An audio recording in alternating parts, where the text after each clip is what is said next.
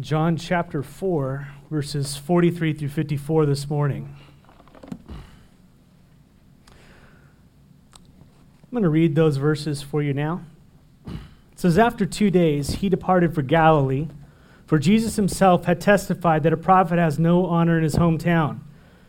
And so when he came to Galilee, the Galileans welcomed him, having seen all that he had done in Jerusalem at the feast, for they too had gone to the feast. And so he came again to Cana in Galilee, where he had made water into wine. And at Capernaum, there was an official whose son was ill. And when this man heard that Jesus had come to Judea in Galilee, from Judea to Galilee, he went to him and asked him to come down to heal his son, for he was at the point of death. And so Jesus said to him, Unless you see signs and wonders, you will not believe. The official said to him, Sir, come down before my child dies. And Jesus said to him, Go, your son will live. The man believed the words that Jesus had spoken to him and went on his way. And as he was going, his servant met him and told him that his son was recovering. And so he asked them the hour when he began to get better. And they said to him, Yesterday at the seventh hour, the fever left him. And the father knew that was the hour when Jesus had said to him, Your son will live. And he himself believed in all his household. And this was now the second sign that Jesus did when he had come to Judea, Judea to Galilee. Verses uh, 43 and through 44 say, After two days, he departed for Galilee. For Jesus himself had testified that a prophet was not welcome in his was not honored in his own hometown. Jesus spent about 18 months of his of his 3-year ministry in the region of Galilee in the north. And Jesus had come, just come from the southern region, went through Samaria, and was headed towards Galilee. And, and it says what happened in verse, in verse 40 of chapter 4 that uh, many Samaritans believed and knew that Jesus was indeed the Savior of the world. And having stayed with them two days, in verse 44 that Jesus himself had testified that a prophet has no honor in his hometown. And so, and although verse 45, it says, so that when he came to Galilee, the Galileans welcomed him. They welcomed him because of the signs they had saw him do during the feasts. I mean, wouldn't you? You saw all the things he's doing. He comes to your town, and you're like, Yay, Jesus! Like, I've got issues. I need help. And that was what John was pointing out by mentioning a prophet has no honor in his hometown, that they were mainly interested in signs, which is the downside of this. But when it came to the message that Jesus brought, the message of the kingdom, message of repentance and faith, they flat out rejected their Messiah. How many of you uh, desire to be healed, desire to be fixed, desire to no longer suffer, and all those types of things? Anyone else have things that are bugging you in your life. And if a miracle worker walked through, you would go to him and say, hey, you know, how about that? Anyone else? In John 1 1, I'm sorry, in John 1 11, John already prefaces this whole thing when John describes how Jesus was received by his own people. In John 1 11, it says, He came to his own, and his own people did not receive him. But to all who did receive him, who believed in his name, he gave the right to become children of God, who were born not of the will of the flesh, nor the will of man, but of God, who were born again. So the irony is that the very people that, G- that Jesus came out of, the very people that Jesus was uh, w- raised up in their town, and they knew him, so to speak, uh, the Jews, and even in Nazareth, there, those very people are supposed to be the people who you would figure would know his character, how holy he was growing up, all those types of things, would, would bring him honor. Wouldn't you figure? I know it's hard for you to know that because like we're all we all get in trouble when we're younger, but Jesus wasn't like that. But Jesus was it should have been his own people that would have recognized who he was, but they didn't. Luke's gospel tells us in chapter 4 that when Jesus came to Nazareth, his hometown in Galilee, and read from the scroll of Isaiah in his home church, he, he, he sits down, he reads the Isaiah, he reads the scroll, he gives it back, he says, Hey, today this has been fulfilled in your hearing. I mean, that would be as if I opened up the Bible and said, Hey, I read a passage of scripture, said, Yeah, I just fulfilled that. You guys would go, What in the world's going on? But Jesus did that. And uh, Luke's gospel, let me just read Isaiah, Isaiah 61 basically says, The Spirit of the Lord is upon me. This is what he read. Because he has anointed me to proclaim good news to the poor. He has sent me to proclaim liberty to the captives and recovering of sight to the blind and to set at liberty those who are oppressed to proclaim the year of the Lord's favor. That's what he read. And when he got done reading that, he said, This has been fulfilled in your hearing. That's amazing. A prophecy a thousand years earlier, Jesus just opens up and says, This is when it is accomplished. Right now, I'm doing it. And when Jesus said that, the scripture was fulfilled. Um, let me just read you the account, verse uh, Luke chapter 4, 22 through 30. It says, And all spoke well of him, and they marveled at the gracious words that were coming from his mouth. Jesus in his hometown, his home people, he says these things, and they marveled. And they just were taken back. And they said, Is this not Joseph's son? They kind of knew him, right? And he said to them, Doubtless, you will quote to me this proverb Physician, heal yourself. Because he's going around healing everybody and he will be on the cross. And that's exactly what happened is that, hey, heal yourself. And it goes on. It says, What we have heard you did in Capernaum, do here in your hometown as well. Jesus is saying, You're going to tell me to do that. And he said, Truly I say to you, no prophet is acceptable in his hometown. But in truth, I tell you, there were many widows in Israel in the days of Elijah when the heavens were shut up for three years and six months, and a great famine came over the land. And Elijah was sent to none of them, but only to Zarephath in the land of Sidon, to a woman who was a widow, that is a Gentile. In verse 27 and there were many lepers in israel in the time of the prophet elijah and none of them was cleansed but only naaman the syrian a gentile. And when they had these when they heard these things all in the synagogue were filled with what? Wrath. First they marveled at the gracious words coming out of his mouth and then he spoke the truth to them and what happened they were filled with what wrath and they rose up and drove him out of the town and brought him to the brow of a hill on which their tent was built so that they could throw him down off the cliff. Verse 30. But passing through their midst, he went away. Jesus was, was not impressed with their accolades. Jesus was not impressed with their superficial faith, their superficial trust that they were giving him and because they wanted to see signs and wonders. Their interest as a whole was not about the message of the kingdom.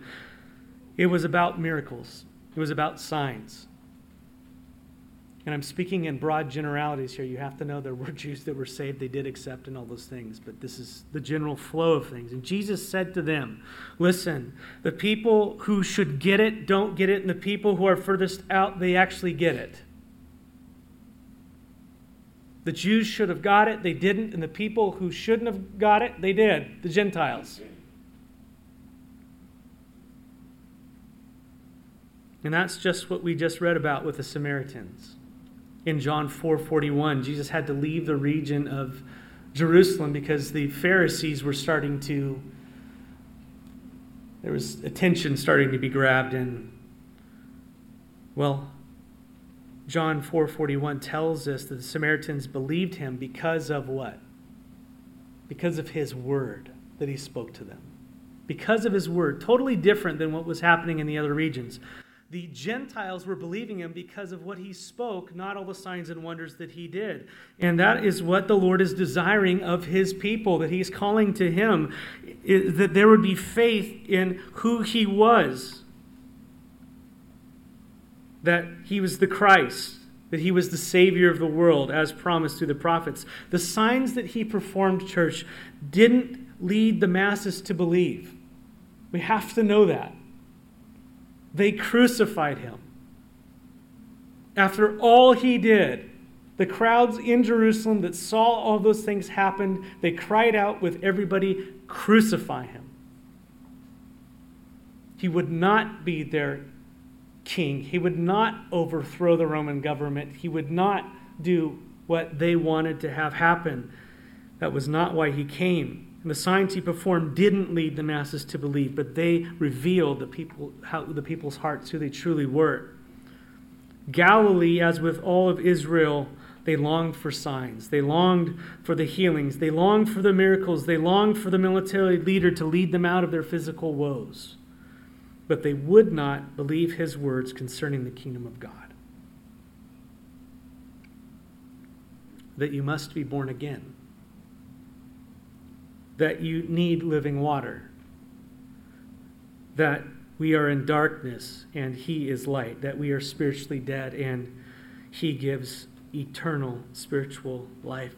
And so make no mistake, they received Him with joy when He came to town. Isn't that awesome? They received Him to joy. Yeah, it seems, but verse 40, 45 says it was because they saw what He did in Jerusalem. That's what's really going on here. That's what John is driving at. The Samaritans believed in contrast to the Jews. And that's the pattern. That's the pattern of Scripture. That the Jews, the nation of Israel, they longed for signs, but rejected their Messiah who performed them. But the Gentiles, they were open, and many received the kingdom. That is why we're standing here. It's because the Jews rejected their Messiah. Read Romans uh, 10 and 11 and it talks about that. The reason why we have received Christ is because the Jews had rejected him, but there is a salvation yet for Israel. But the miracles had a purpose, and the purposes weren't all bad. But the healings and the authority over evil spirits and raising the dead were not the end. That wasn't the end. That wasn't the purpose just to heal people, just to cast out demons, just to do all those spiritual things in, in an amazing way. That wasn't the purpose. The purpose of those signs was to validate who Jesus was, because the prophet said he would do those things. And that's why he read Isaiah on that day. He said, Listen, I'm doing all these things. The prophet Isaiah, Isaiah would said we would do those things. I'm him but the Jews were hardened. Later in John 10, Jesus speaks of the purpose of all the miracles. There's an argument about, well, there's just a lot of arguments going on there in John 10. But basically, he says, if, I, if I'm not doing the works of my Father, then do not believe me. But if I do them, even though you do not believe me, believe the works that you may know and understand that the Father is in me and I am in the Father. Know that the purpose of the works is that you would know the Father. The purpose of the miracles was that they would know that He is actually God in the flesh, that the Father and Jesus were one, that God was standing in front of them, healing people, doing things no one could do, validating that he was the Messiah. But they didn't care about that, they cared about getting healed. That's what was going on. The miracles were not mainly to alleviate temporary suffering in this life, but to give us eternal life. That's, that's why he performed those. But again, like most of us, how many of us want our earthly kingdom fixed? Anyone here want your earthly kingdom fixed? I do. Even at the cost of hearing what God is really saying. Even at, even at the cost of hearing what God is really saying. That's the danger. Listen, verse 46. And so he came again to Cana in Galilee where he had made the water into wine. And at Capernaum, there was an official whose son was ill, right? Verse 47 This man heard that Jesus had come from Judea to Galilee, and he went to him and asked him to come down and heal his son, for he was at the point of death. Now, Jesus is in Cana, Cana of Galilee, and that's about 15 miles away from Capernaum, okay? Just, just put that in your mind. 15 miles, you're walking. Okay? And so an official who's most likely working for Herod. He has a son who's almost going to die. He hears that this miracle worker is in town over in Cana, and he just drops everything, his official business, and he makes a, a straight line for Jesus. The man was desperate. Any of us parents would do the same thing, don't you think? Now, how does Jesus respond to this man who is begging him to heal his son? How does Jesus respond? How do you want Jesus to, to respond to you? Your wish is my command. It's all good. Whatever you want goes. But notice what Jesus says in verse 48. Jesus says to him, Unless you see signs and wonders, you will not believe. How does that roll with you? Listen, this man was grieving. He's hurt. His son is dying. He's traveled a great distance and he's pouring out his heart before God. He's saying, Listen, save my son. And Jesus looks at him and he says, Unless you have signs and wonders, you will not believe.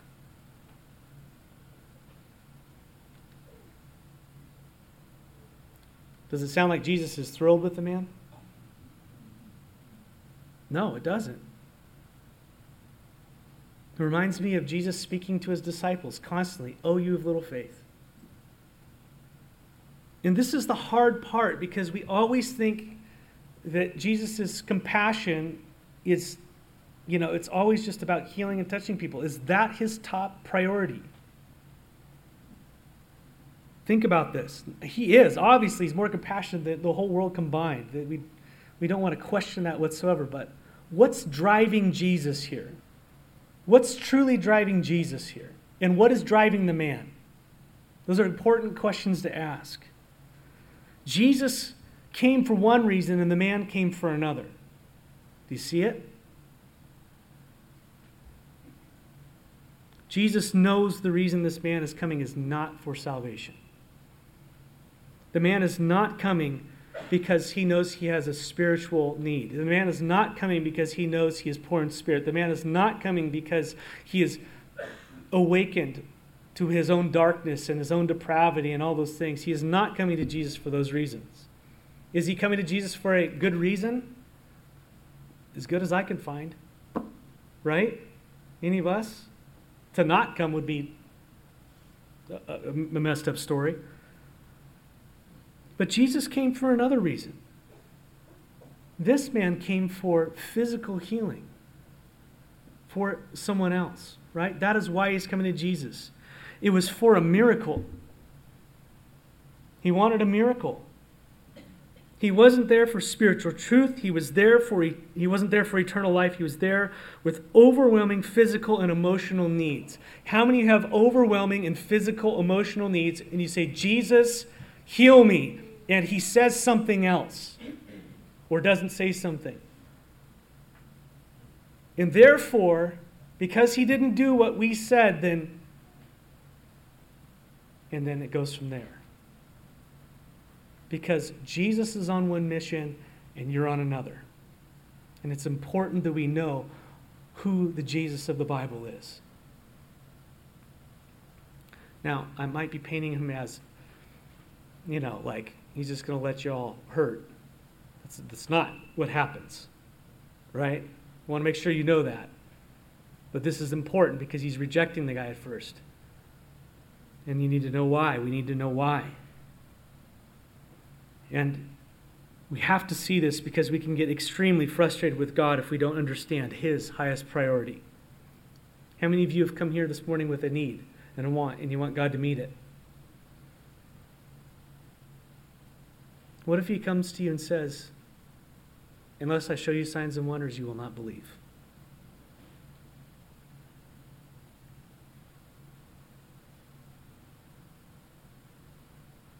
You know, we might flat out reject him because he didn't work a wonder in our lives or the lives of others around us.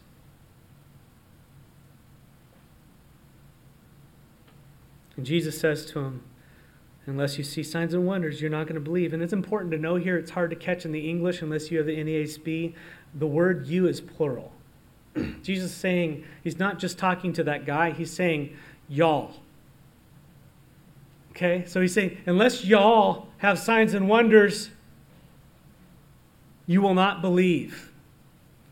And again, here's Jesus from eternity coming down, bearing with us, long suffering us. We just don't get it. And he's waking us up to the light. And he's saying, okay, you want signs and wonders. It's not about the signs and wonders. The signs and wonders are pointing to me. They're pointing to who I am. They're pointing to the reality of the kingdom of God. That you need a Savior. Jesus is saying, unless you have signs and wonders, you won't believe. So, what is Jesus' main objective? Is it healing? Is it healing, church? No, what is it? Say it loud. Salvation. What's the word we have there, though? Unless you what? Have signs and wonders, you will not what? Believe. Believe. What is the important, what is the objective of Jesus coming to the earth? That we would what? Believe. His objective is faith. What's your objective? Boy. And this is why when Jesus didn't do what they wanted, what did they do with him?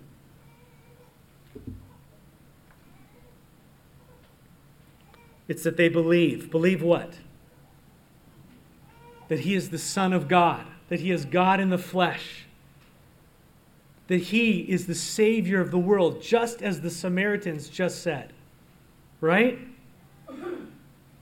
In his desperation, the official, back in our story, he, igno- uh, he ignores Jesus. Jesus says, Unless you have signs and wonders, you're not going to believe. And he goes, Yeah, whatever, Jesus.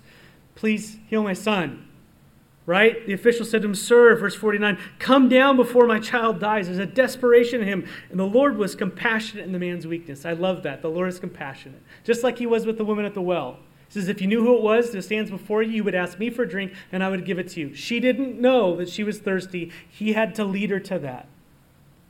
Same thing. He speaks to this man and says, Unless you have signs and wonders, you won't believe. You need to believe without signs and wonders. But he'll meet him where he's at. He gives him a sign, and look what happens. Jesus uses this opportunity to move the man from the physical to the spiritual. Verse 50, 50 Jesus said to him, Go, your son will live. The man asks for Jesus to come with him, and what is the what, and does Jesus come with him? No, he doesn't. He says, Go, your son will live. Interesting. Why isn't Jesus going with him? These are questions I ask, and you guys are supposed to have the answers. yes, exactly. And so check out the rest of the verse. Jesus said to him, Go, your son will live. And the man, what? Believed. He believed what? The word that Jesus spoke to him, and he went on his way. Wow, isn't that awesome? Jesus believes him he, he, he moves this man from believing in miracles, so to speak, into what he actually says. What did the Samaritans in verse 41 believe? They believed in the word that he had spoken to them. Do you see that? And this is what the Lord desires to produce in us not faith in miracles, but faith in what God says. That is the best definition of faith I've found is just taking God at His word. Taking God at His word. Believing what He says, regardless of circumstances.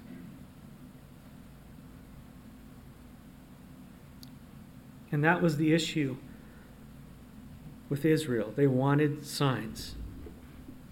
They would not accept his word. They wanted experience. They did not want spiritual truth. And again, the irony is that the Gentiles, like the Samaritans, right? They got it. Remember the story of the lepers, the 10 lepers in Luke 17? You remember that? Jesus is going to Jerusalem or out of Jerusalem, can't remember. Basically, 10 lepers were there.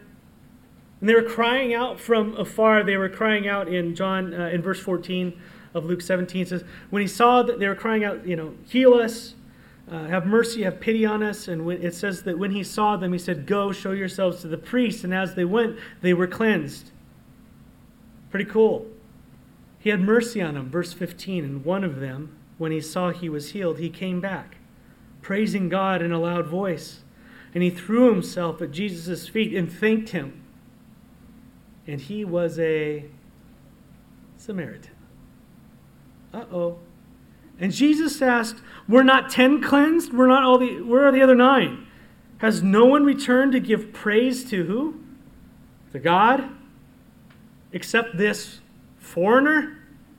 The guy who's not supposed to get it is the one who comes? Amen? And then verse 19, check it out. Then he said to him, Rise and go, your faith has made you what? Well. The other guys were healed, but he was made what? Whole. The Gentiles got it, the Jews longed for the sign. Then the others, you know, the others were healed. Yes, the Samaritan had faith. But it was the Samaritan who was made whole, right? Christ longs to give us true healing, true forgiveness, true cleansing. Matthew 8, verse 5 through 13, tells a similar account with the Roman centurion. Remember this? Where it says, When he had entered Capernaum, a centurion came forward and appealed to him, Lord, my servant is lying paralyzed at home, suffering terribly. And he said to him, I will come and heal him. But the centurion replied, Lord, I am not worthy to have you come under my roof. Jesus just said, I'll come to your house, centurion. Gentile. The centurion turns around and goes, What? I'm not worthy to have you come under my roof, but only say the word. And my servant will be healed, for I too am a man under authority with soldiers under me. And I say to one, Go, and he goes, and to another, Come, and he comes, and to my servant, Do this, and he does it. Verse 10 When Jesus heard this, he what? Marveled. He was amazed and said to those who followed him, Truly, I tell you, with no one in Israel have I found such faith. I tell you, many will come from the east and from the west and recline at table with Abraham, Isaac, and Jacob in the kingdom of heaven, Gentiles. Verse 12, while the sons of the kingdom will be thrown into what? Outer darkness. The guys who were supposed to get it didn't. The ones who didn't got it. In that place there will be weeping and gnashing of teeth. And to the centurion, Jesus said, Go, let it be done, for as you have believed. And the servant was healed at that very moment. Jesus spoke it, and it happened at that moment. Jesus' focus is that we would believe, right? Israel wanted signs and wonders. Most did not believe and were thrown into outer darkness, even those who were healed physically but were unwilling to be made whole. I find it interesting that Jesus, back in our passage today, he didn't go to the official's house, but rather simply said, Go, your son will live. I love that contrast. I love that contrast. The centurion, Matthew 8, who trusted in Jesus' word, Jesus said, I'll go with you. The centurion said, I don't need you to go with me. I trust what you say. The guy said, You got to come with me. Jesus said, I'm not going until you trust what I say. Isn't that interesting how that works? There's this I don't know. I thought that was cool. Things I like. But with this official who did not trust Jesus' word at first, Jesus was not willing to go. Why? So that he would trust in what Jesus said. In verse 50 says, The man believed the word that Jesus had spoke to him and went on his way. He took Jesus at his word without any proof of miracles. Pretty cool, huh? Verse 51 And as he was going down, his servant met him and told him that his son was recovering. And so he asked them the hour when he began to get better, and they said to him, Yesterday at the seventh hour, that's like early afternoon, 1 to 3, the fever left him. Verse 53 And the father knew that it was that hour when Jesus had said to him, Your son will live. Again, it's a, it's a, it's a journey. It's 50, it was probably nighttime. He probably stayed overnight, walked. It was the next day, around 1 in the afternoon, he finally made it you know, and, and he finally heard what was going on with his son. And he goes back and goes, That's when Jesus told me that. It was at that time when Jesus said that. Wow. And it says there, and he himself believed, and all his household. And this was now the second sign that Jesus did when he had come from Judea to Galilee.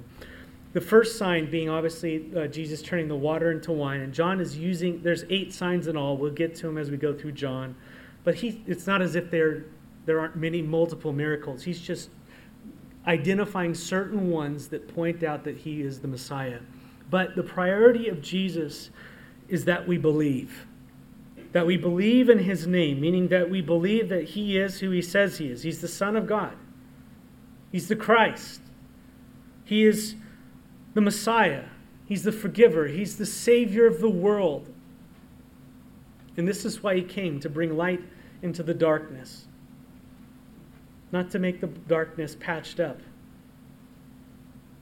but to totally, absolutely give the darkness his light, to give us new birth, that we be born again into his kingdom, a kingdom that is not fading away, but the outward man is perishing, but the inward man is what? Being renewed what? Day by day, a kingdom that will never end, the kingdom of Christ in the hearts of those who believe. And one day, at his shout, those who have that life within them will have a body, a new body that matches that new spirit. And so forever will be with him. God desires that we obediently take him at his word. You know, there's a lot of emphasis in, in, the, in the church at large uh, based upon experience. And I love playing guitar. I love electric guitar. You know, like I like making some noise for the Lord and all that stuff. But and some might frown on that. You know, I understand. You know, it's loud, and Jesus doesn't like loud music. You just you don't know, and uh, I don't either. I understand being connected to culture and all that kind of stuff. Um, but there is an emphasis on experience in the church that unless you have some kind of crazy experience with Jesus, you're missing out. Unless you have a supernatural encounter, unless he heals you, unless all these things happen, then all of a sudden you've missed the boat. You've, you've missed God.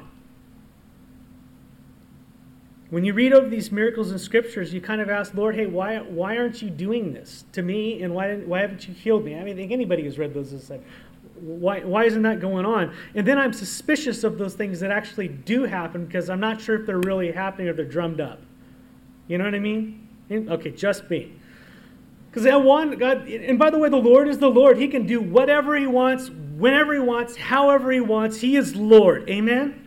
And if He wants to heal and He wants to do whatever He wants to do, Lord Jesus, do what you want to do. Get me out of the way. Amen. So that's my position, my theolo- theological position on, on those things.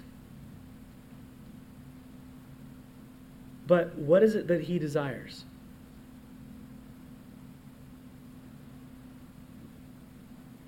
He desires that we believe, that we would know him.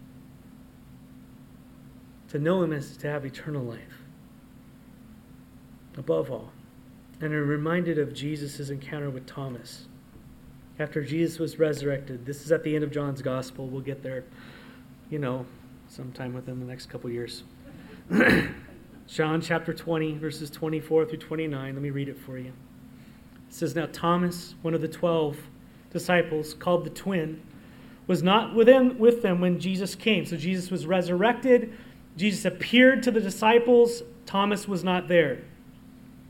And so the other disciples told him, Hey, we've seen the Lord after the resurrection. But he said to them, Listen to this. Unless I see in his hands the marks of the nails, and place my finger into the marks of the nails, and place my hands into the side, I will what? I will never believe. Is he a little emphatic there?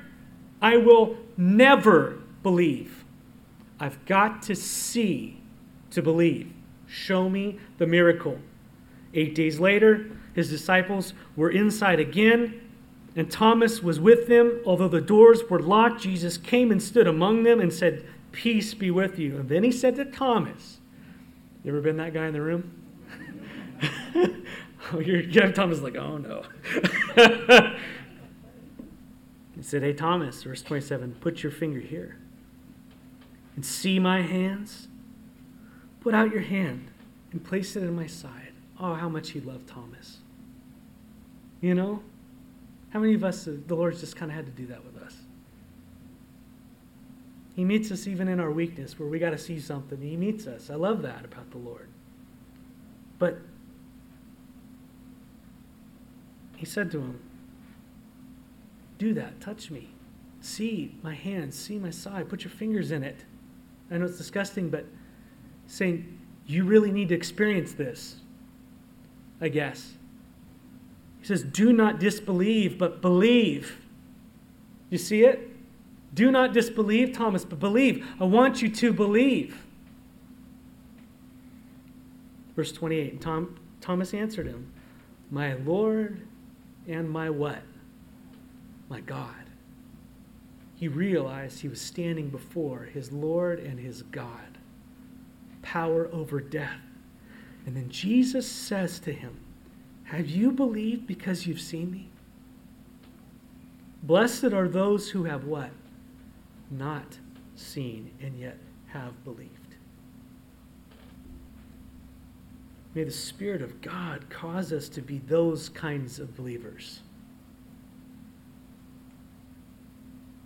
The ones who, although we haven't seen Him, we believe Him and we love Him. Although He hasn't healed, we persevere. Although He hasn't answered all the things we want, we still trust Him.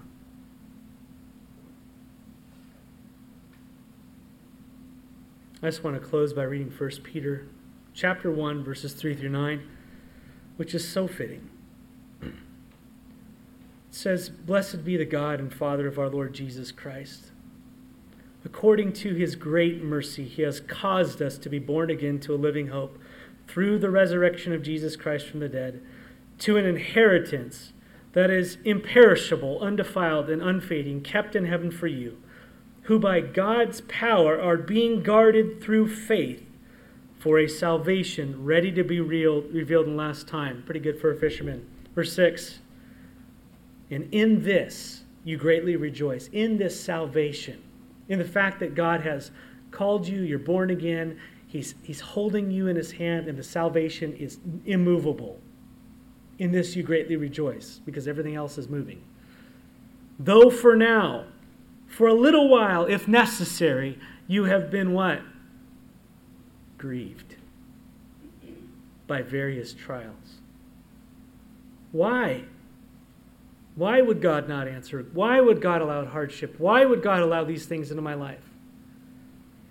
Verse 7 so that the tested genuineness of your faith, more precious than gold, that perishes though it is tested by fire, your faith would be, re, would be result in what?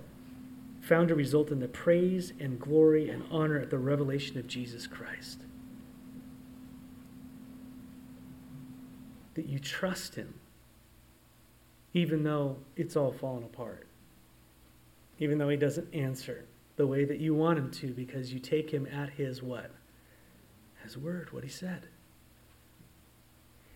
Verse 8 and though you have not what? Though you have not seen him, you what? You love him. And though you do not see him now, you what?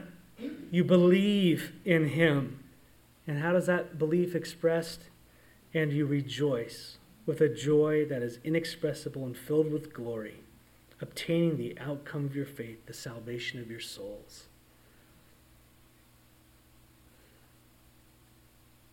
Church, the Lord is so good and so patient with us. I've been suffering for years. And I'm so thankful that He, in His wisdom, He hasn't answered things. That I would learn to trust what He says above how I feel, and He's still working on that. But that my hope would not be in this kingdom. My hope would not be in this body. My hope would not be in these things, but in Him, in what He says.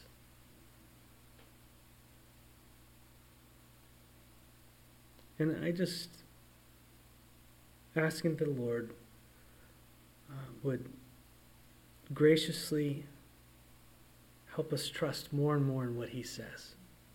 this week. Amen? And that we wouldn't claim stuff to claim stuff, but we would read what he's saying. Say, Lord, I'm that guy. I want this, I want that, I want you to do this, but Lord, I trust you. Father, we just thank you very much for your precious word in this passage of Scripture.